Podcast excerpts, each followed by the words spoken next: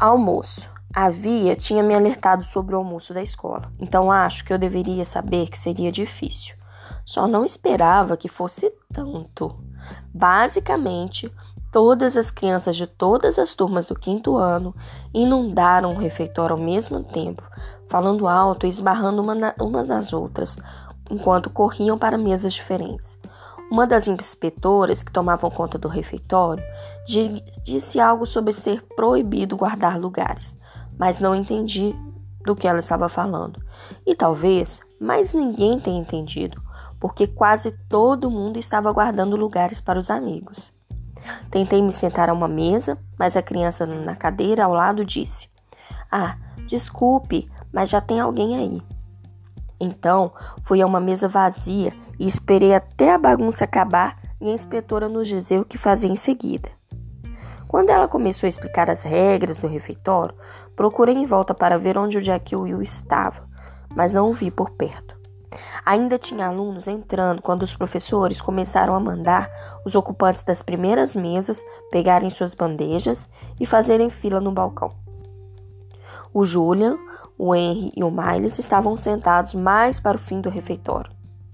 Mamãe havia feito um sanduíche de queijo para o meu almoço, com biscoitos creme craques e uma caixa de suco. Por isso, não precisei ir para a fila quando minha mesa foi chamada. Em vez disso, simplesmente me concentrei em abrir a mochila, pegar o saco com o lanche e, bem devagar, abrir a embalagem de papel alumínio do sanduíche. Mesmo sem erguer os olhos, eu sabia que estava sendo observado. Sabia que as pessoas estavam cutucando umas às outras, espiando pelo canto do olho.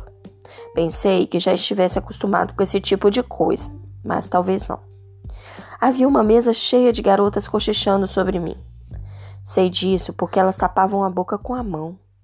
Os olhos ficavam indo e voltando na minha direção.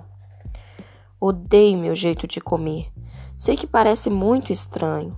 Passei por uma cirurgia para corrigir o lábio leporino, quando era bebê, e depois por outra quando tinha quatro anos, mas ainda tenho um buraco no céu da boca.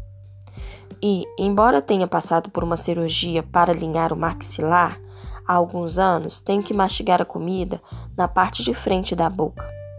Eu nunca tinha percebido como isso era estranho, até que certa vez, em uma festa de aniversário, um dos garotos disse para a mãe do aniversariante que não queria se sentar do meu lado porque eu fazia muita sujeira, deixava escapar farelos de comida da minha boca. Sei que o menino não fez por mal, mas ele se meteu em uma grande enrascada depois, porque a mãe dele ligou para mim para pedir desculpas.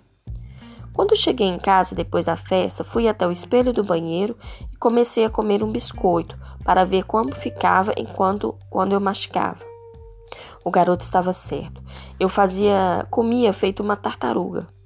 Se é que você já viu uma tartaruga comendo. Como um monstro do pântano pré-histórico.